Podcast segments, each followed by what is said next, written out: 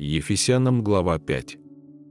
Итак, подражайте Богу, как чада возлюбленные, и живите в любви, как и Христос возлюбил нас и предал себя за нас в приношение и жертву Богу, в благоухание приятное. А блуд и всякая нечистота и любостяжание не должны даже именоваться у вас, как прилично святым. Также сквернословие и пустословие и смехотворство неприличны вам, а напротив, благодарение, ибо знайте, что никакой блудник или нечистый, или любостяжатель, который есть идолослужитель, не имеет наследия в Царстве Христа и Бога.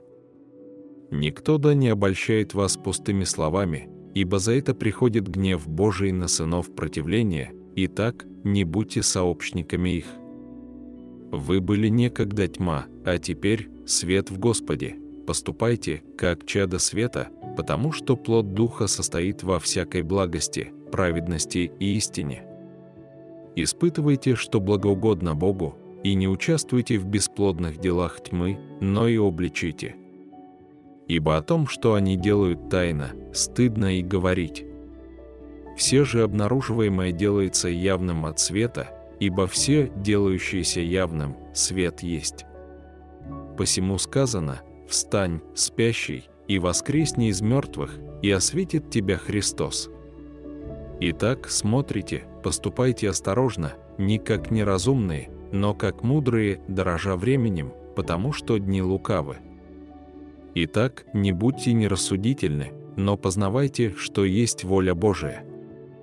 И не упивайтесь вином, от которого бывает распутство, но исполняйтесь духом, назидая самих себя псалмами и словословиями, и песнопениями духовными, поя и воспевая в сердцах ваших Господу, благодаря всегда за все Бога и Отца, во имя Господа нашего Иисуса Христа, повинуясь друг другу в страхе Божием. Жены, повинуйтесь своим мужьям, как Господу, потому что муж есть глава жены, как и Христос глава церкви, и он же спаситель тела. Но как церковь повинуется Христу, так и жены своим мужьям во всем. Мужья, любите своих жен, как и Христос возлюбил церковь и предал себя за нее, чтобы осветить ее, очистив баню водную посредством слова, чтобы представить ее себе славную церковью, не имеющую пятна, или порока, или чего-либо подобного, но дабы она была свята и непорочна. Так должны мужья любить своих жен, как свои тела, любящий свою жену любит самого себя. Ибо никто никогда не имел ненависти к своей плоти, но питает и греет ее, как и Господь Церковь, потому что мы члены тела Его, от плоти Его и от костей Его.